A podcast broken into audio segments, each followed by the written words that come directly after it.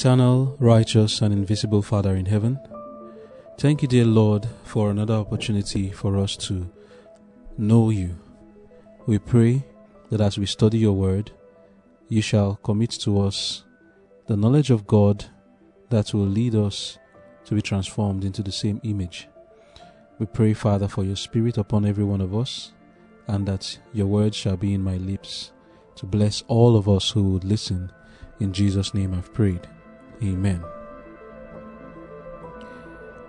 That I may know him, January 13. Love so amazing. For God so loved the world that he gave his only begotten Son, that whosoever believeth in him should not perish but have everlasting life. John chapter 3 verse 16. Having undertaken the work of man's redemption, the Father would spare nothing, however dear, which was essential for the completion of his work. He would make opportunities for men. He would pour upon them his blessings. He would heap favor upon favor, gift upon gift, until the whole treasury of heaven was open to those whom he came to save having collected all the riches of the universe and laid open all the resources of his divine nature, God gave them all for the use of man. They were his free gift. What an ocean of love is circulating like a divine atmosphere around the world. What manner of love is this? That the eternal God should adopt human nature in the person of his Son and carry the same into the highest heaven. All the heavenly intelligences were watching with intense interest the warfare that was going on upon the earth, the earth that Satan claimed as his dominion. Every moment was big with eternal realities. How would the conflict end? The angels looked for the justice of God to be revealed, his anger to be aroused against the prince of darkness and his sympathizers. But lo, mercy prevailed. When the Son of God might have come to the world to condemn, he came as righteousness and peace to save not merely the descendants of Abraham, Isaac, and Jacob, but all the world, every son and daughter of Adam who would believe on him the way, the truth, and the life. What an exhibition of the love of Jehovah! This is love without a parallel. Our Redeemer determined on nothing less than that through his merits, the love of God should be transfused through the soul that believes in Him. As our life, the vitality of God's love is to circulate through every part of our nature, that it may abide in us as it dwells in Christ Jesus. United with Christ by living faith, the Father loves us as the members of Christ's mystical body, of which Christ is the glorified head. Amen.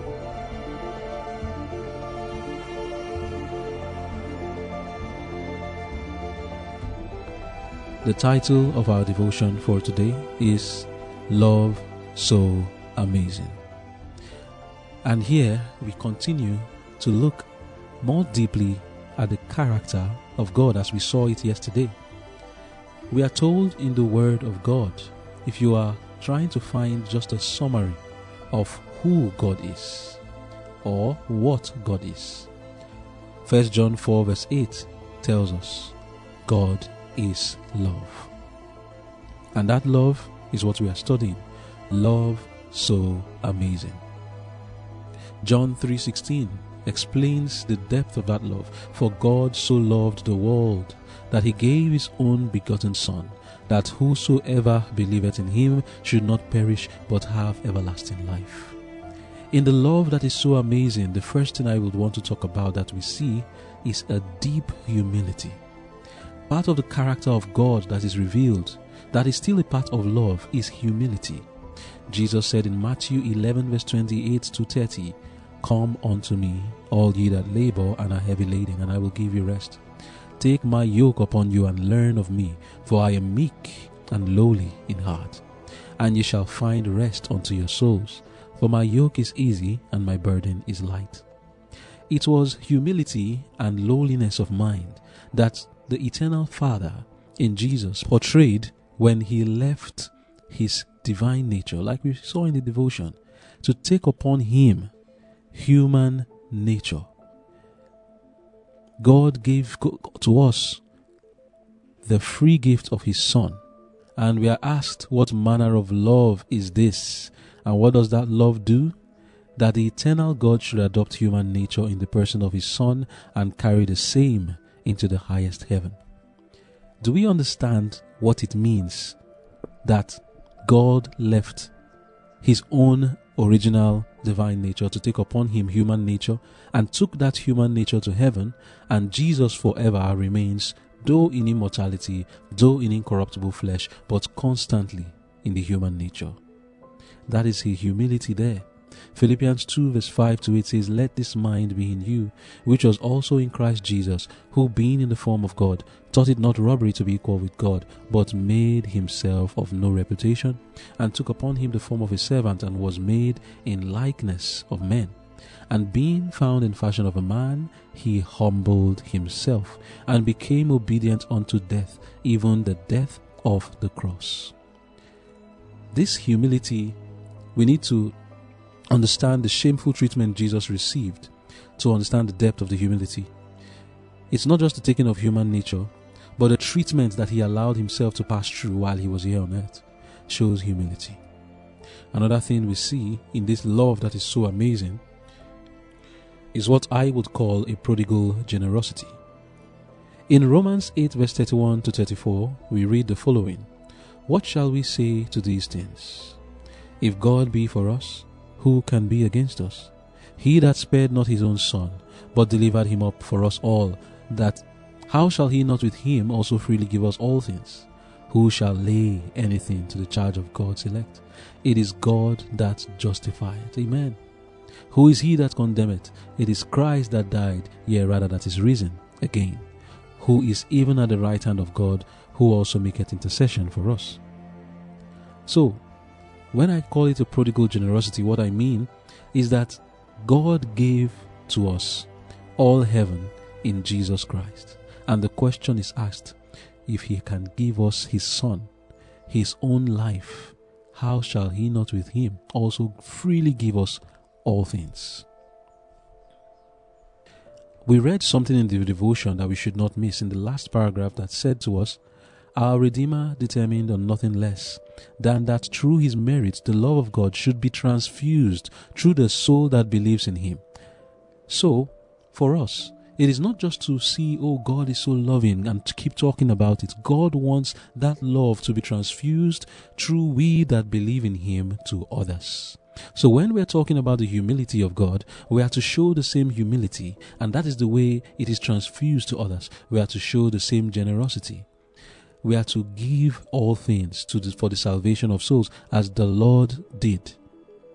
He did not hold anything back, and we should not think that anything is too expensive to spend for the salvation of souls for the cause of our Lord.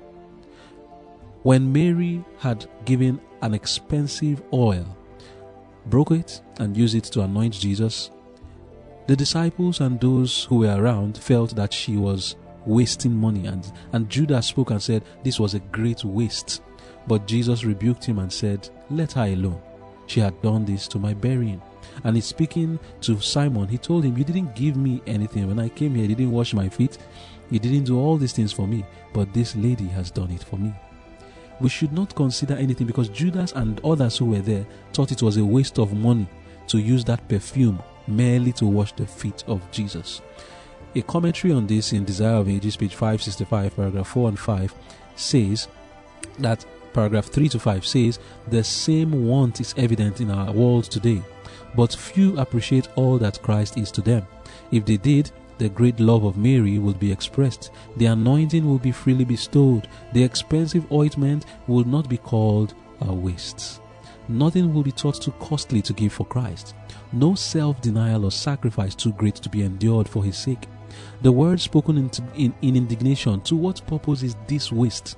Brought vividly before Christ, the greatest sacrifice ever made, the gift of Himself as a propitiation for a lost world.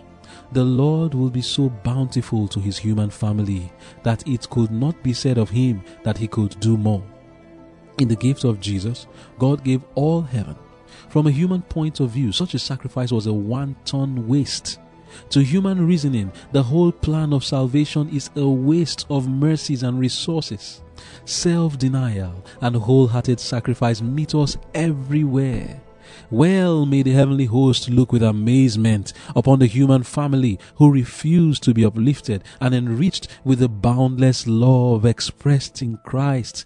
Well may they exclaim, Why this great waste? But the atonement for a lost world was to be full, abundant, and complete. Christ's offering was exceedingly abundant to reach every soul that God had created. It could not be restricted so as not to exceed the number who would accept the great gift. All men are not saved, yet the plan of redemption is not a waste, because it does not accomplish all that its liberality has provided for. There must be enough to spare. Amen. Amen and amen. The love of God that is so amazing is what I just read now. A waste is what heaven and the angels may say to a people who do not appreciate. But the prodigal generosity, like it says here, wanton waste that the death of Jesus was on the cross of Calvary is not really a waste, but it may be said that it is a waste for those who do not appropriate his blessings. But this is part of the love that is so amazing that Jesus is ready to die, even if it were only one soul that believed on him. Another thing we see in this love that is so amazing is something we talked about yesterday. It is mercy and kindness. If there's one passage that really baffles me, it sounds very common, but if you think about it, you would realize that this thing is really baffling. First John chapter 1 verse 9 the reality of that passage, the practicality of it is surprising. It is love so amazing. It says, if we confess our sins, he is faithful and just to forgive us our sins and to cleanse us from all unrighteousness. Sounds just like a normal text, right? But have you understood the depth of your sin? Have you sinned to the point that you realize I am worthy of death? Not just death, but when you realize I am worthy of no good thing, just like the prodigal son said to, the, to his father, let me just be a servant in your house. Have you come to a place where you see your sins and you know you deserve to be punished? But yet, what does God say is the solution? Just simply acknowledge it and say, I'm sorry. Believe in Jesus and you're true. That's all. Can you imagine? That's all. I, this is what leads some in their religion to atone in penance for their sins. They cannot get themselves to believe that such a mercy exists. That is too merciful. How can you say that after all I have done, I should just say I am sorry and that's all? Confess my sin and then you forgive me. No way. I have to whip myself. I have to chain myself up to the wall. I have to use hooks on my spinal cord. I have to nail myself to the cross. I have to flog myself till blood comes out. I have to punish myself in one way or the other. I have to kneel and climb a step where Jesus walked or I have to say some prayer hundred times just so that I can get forgiveness. But no, mercy says no. And it says all you need to do is confess your sins. And that's all. To me, this is love so amazing that I only have to see. So, sometimes we just want to make ourselves feel that we have sinned, and so we want to punish ourselves so that we say, Yes, I've punished myself. But God does not say you should do that. All you need to do, confess, forsake it. Jesus will forgive and will cleanse you. Is that not loving? Are you not happy to hear that? That He's not telling you to punish yourself because you are ready. You are feeling, no, no, no, I need to punish myself. And, and He tells you, no, nothing of that nature. I have taken all your punishment. Just confess your sin and go. Go and sin no more. That's all. My brothers and my sisters, this is love so amazing Did you sin this morning? Or are you in a state now where you are grieving over some iniquity that you committed?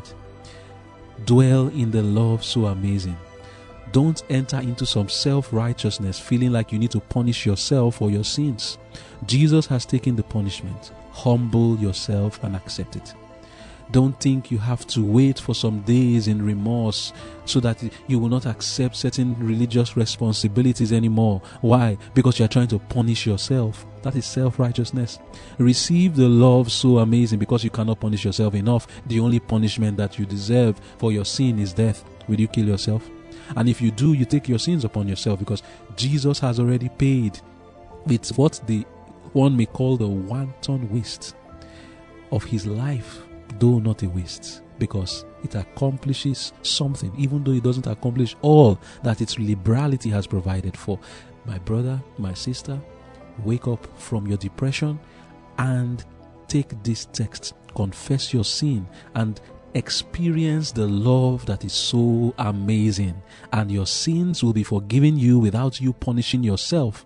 Though you can feel that God is good, you can praise Him you can be joyful for what He has chosen to do in freeing you from your sins. But remember that you who have received forgiveness must be willing to give forgiveness to others. For Jesus says, If we do not forgive, neither will our Father in heaven also forgive us. Like we read in That I May Know Him, page 19, paragraph 3 the angels looked for the justice of God to be revealed, and you also are looking for that on yourself.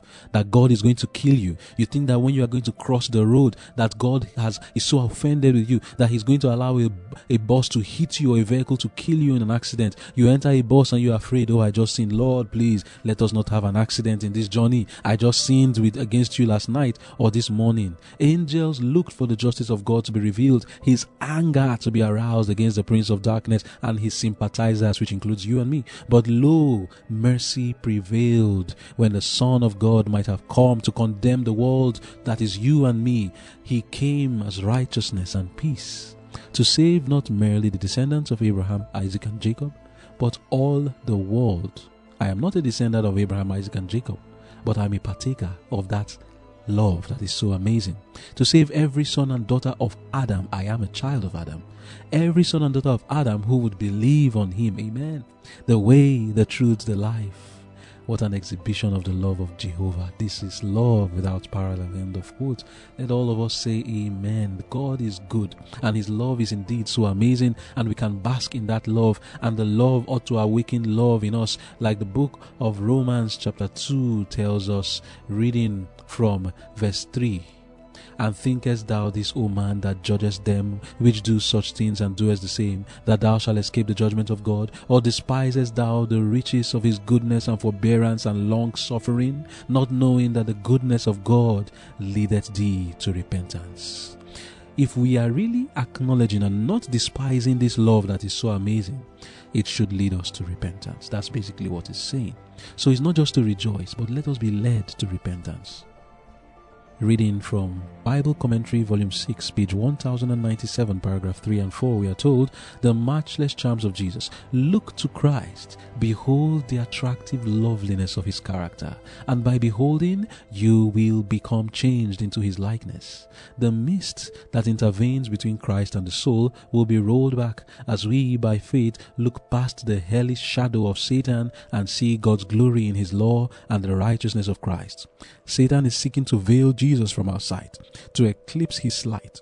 For when we get even a glimpse of his glory, we are attracted to him. Sin hides from our view the matchless charms of Jesus. Prejudice, selfishness, self righteousness, and passion blind our eyes so that we do not discern the Savior. Oh, if we would by faith draw nigh to God, He would reveal to us His glory, which is His character and the praise of God will flow forth from human hearts and be sounded by human voices. Then we would forever cease to give glory to Satan by sinning against God and talking doubt and unbelief.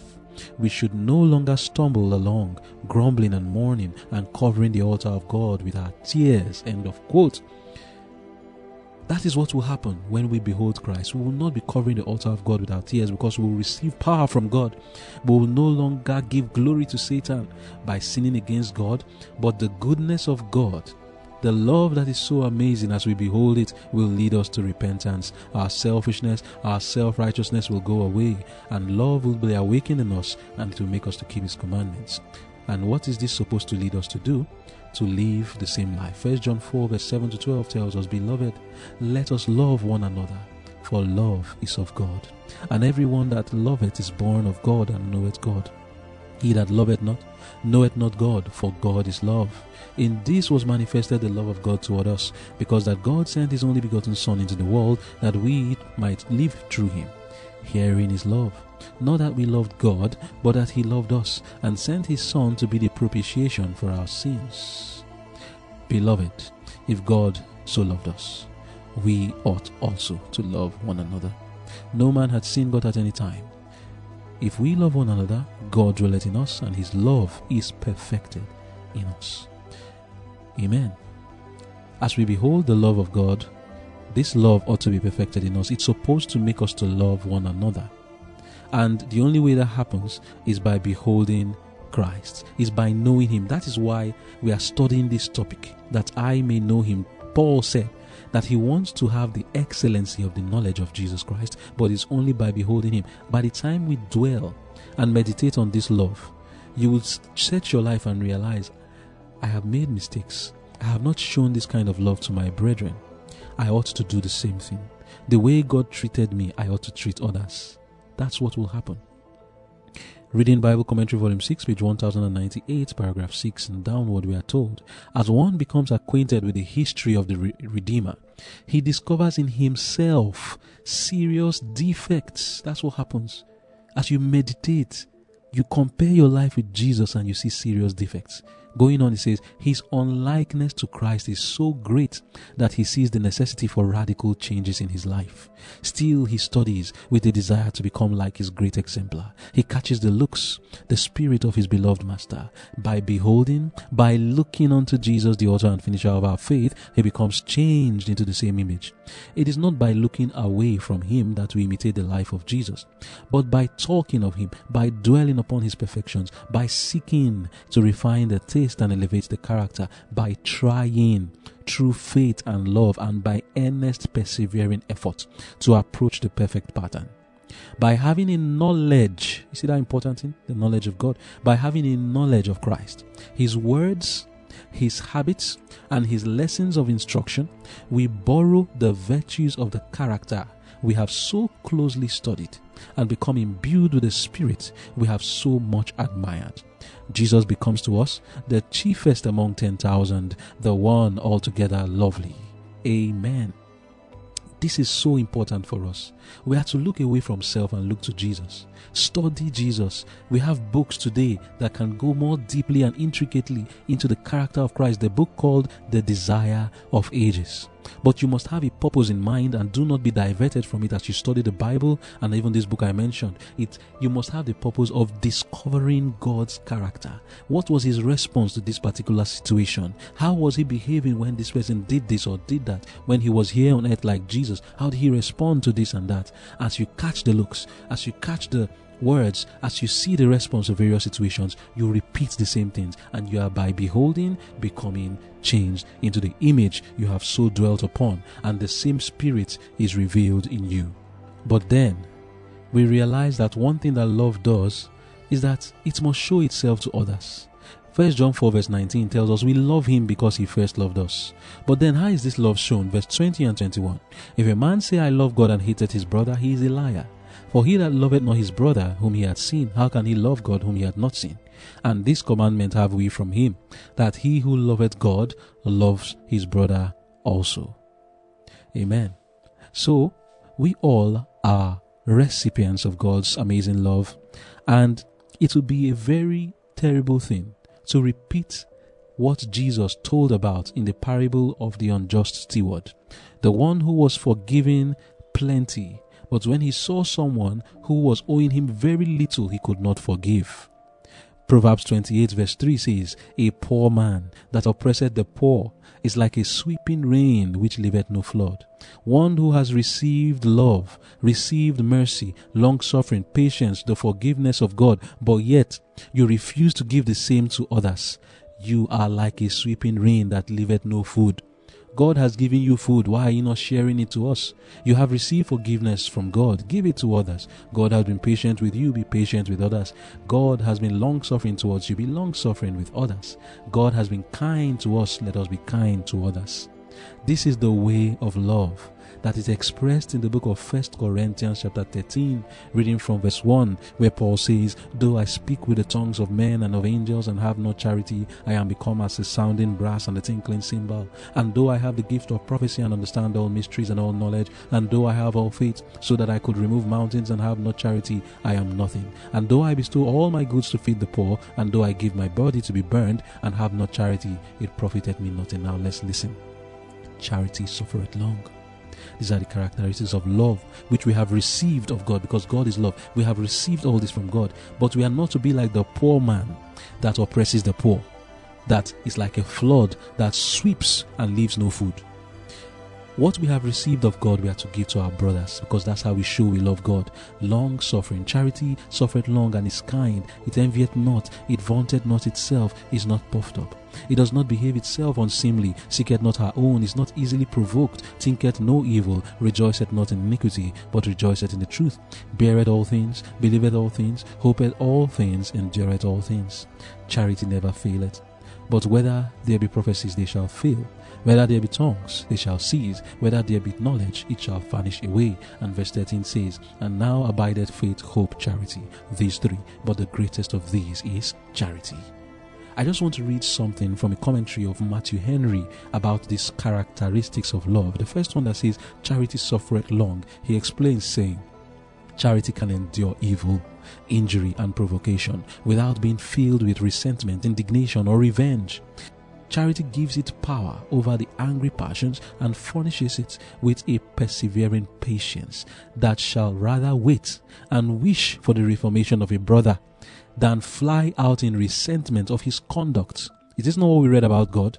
When angels were thinking we'll fly out in resentment over our bad conduct, what did they see? Long suffering. What does long suffering mean?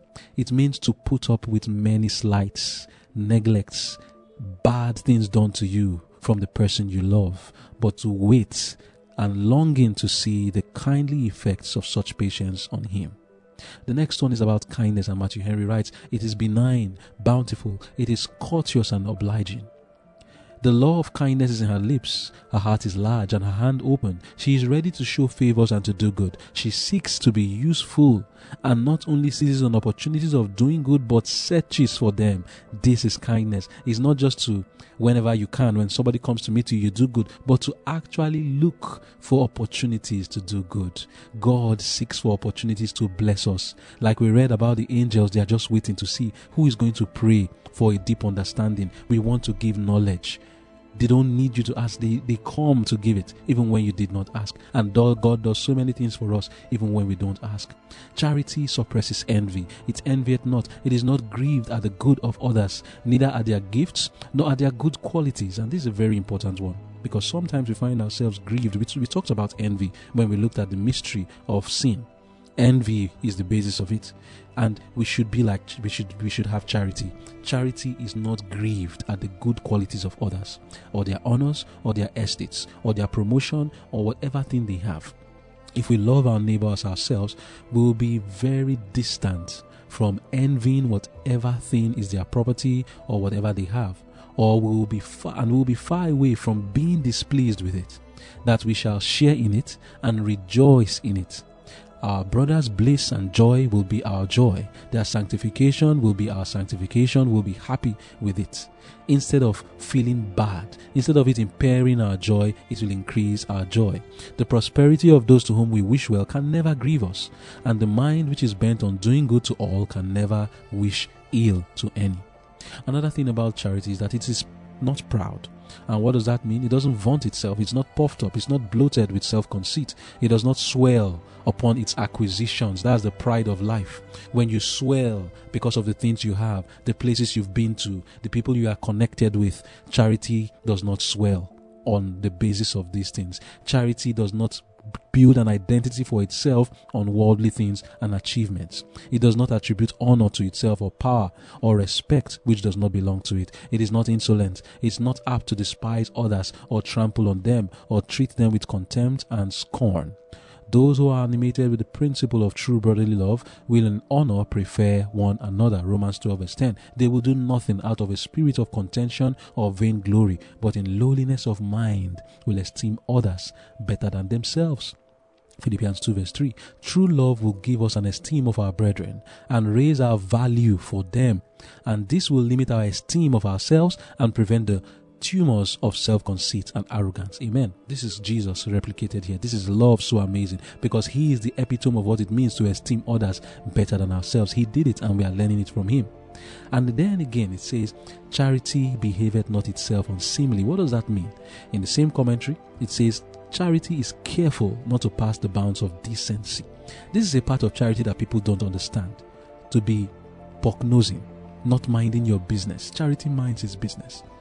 Reading his commentary, it says, It does nothing indecorous, nothing that in the common account of men is base or vile. It does nothing out of place or time, but behaves towards all men as becomes their rank and ours, with reverence and respect to superiors, with kindness and condescension to inferiors, with courtesy and goodwill towards all men. Do you know that some people think that since we are all one under God and we are supposed to love one another, we are supposed to be equal?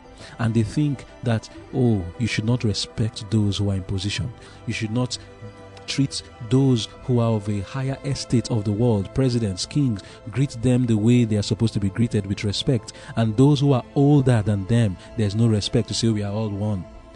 You don't know what love is. You don't know what charity is. Like we are reading now, you should know today this is the excellency of the knowledge of Jesus Christ. To understand this, not to behave yourself unseemly, thinking that there's nothing like rank. It says here that charity behaves itself towards all men has become their rank and ours. It treats with reverence and respect to the superiors, kindness and condescension to inferiors. That's another one. Don't think that because people are inferior to you, you treat them anyhow. Then again, it says charity is not for breaking order, confounding ranks, bringing all men on a level, but for keeping up the distinction God has made between men and acting decently in its own station and minding its own business without taking upon it to mend or censure or despise the conduct of others. Charity will do nothing that misbecomes it. I love this. I love it. And the reason is because many misunderstand it. It says here that charity is not for breaking order confounding ranks. You know why I said so? I love it. In heaven, there is rank, and there's order in heaven, and charity reigns there. And the angels of God, everyone keeps their estate. Who was it that left their estate? The evil angels, because they lacked charity. In the book of Jude, chapter 1, verse 6, it says, And the angels which kept not their first estate, but left their own habitation, that's their position. God reserved them in everlasting chains and under darkness unto the great ju- ju- judgment of the great day. Charity does not do that, breaking ranks and not following order, not following instructions, thinking that you will disobey those in the superior rank and treating those inferior as though they are not on your level. That is not charity. Angels, the evil angels in heaven, they lacked it and that was why they left their first estate and will not give regard and respect to whom they should give regard and respect.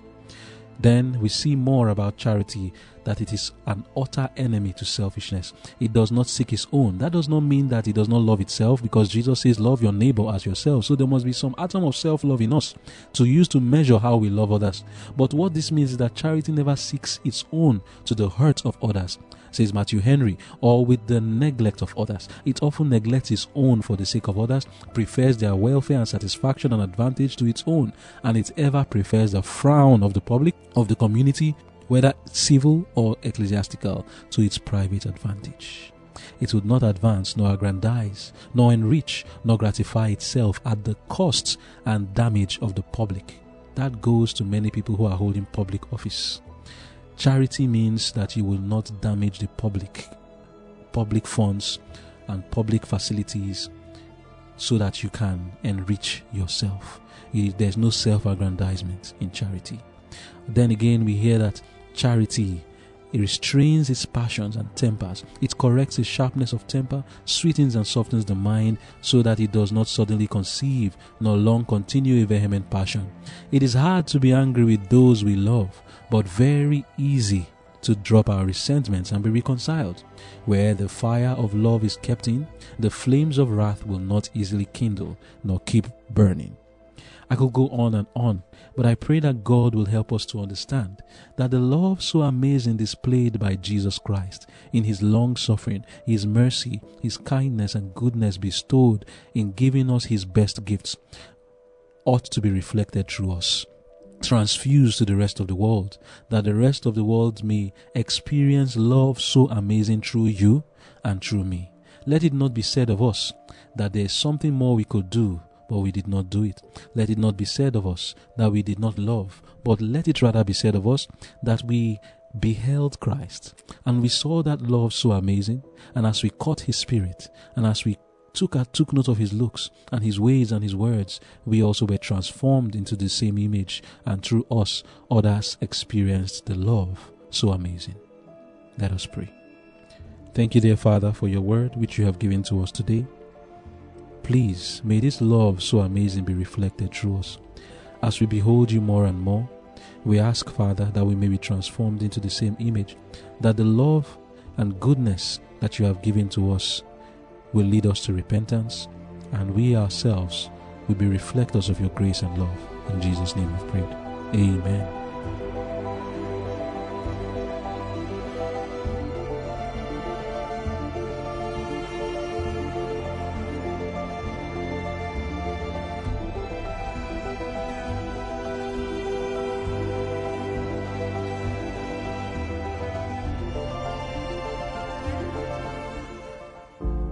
Message was brought to you by the Angel with a Strong Voice, a ministry dedicated to preparing people to stand true to God and be ready for His imminent return. For more information and free online resources, please visit www.tawasv.org. That is www.tawasv.org or contact info at tawasv.org.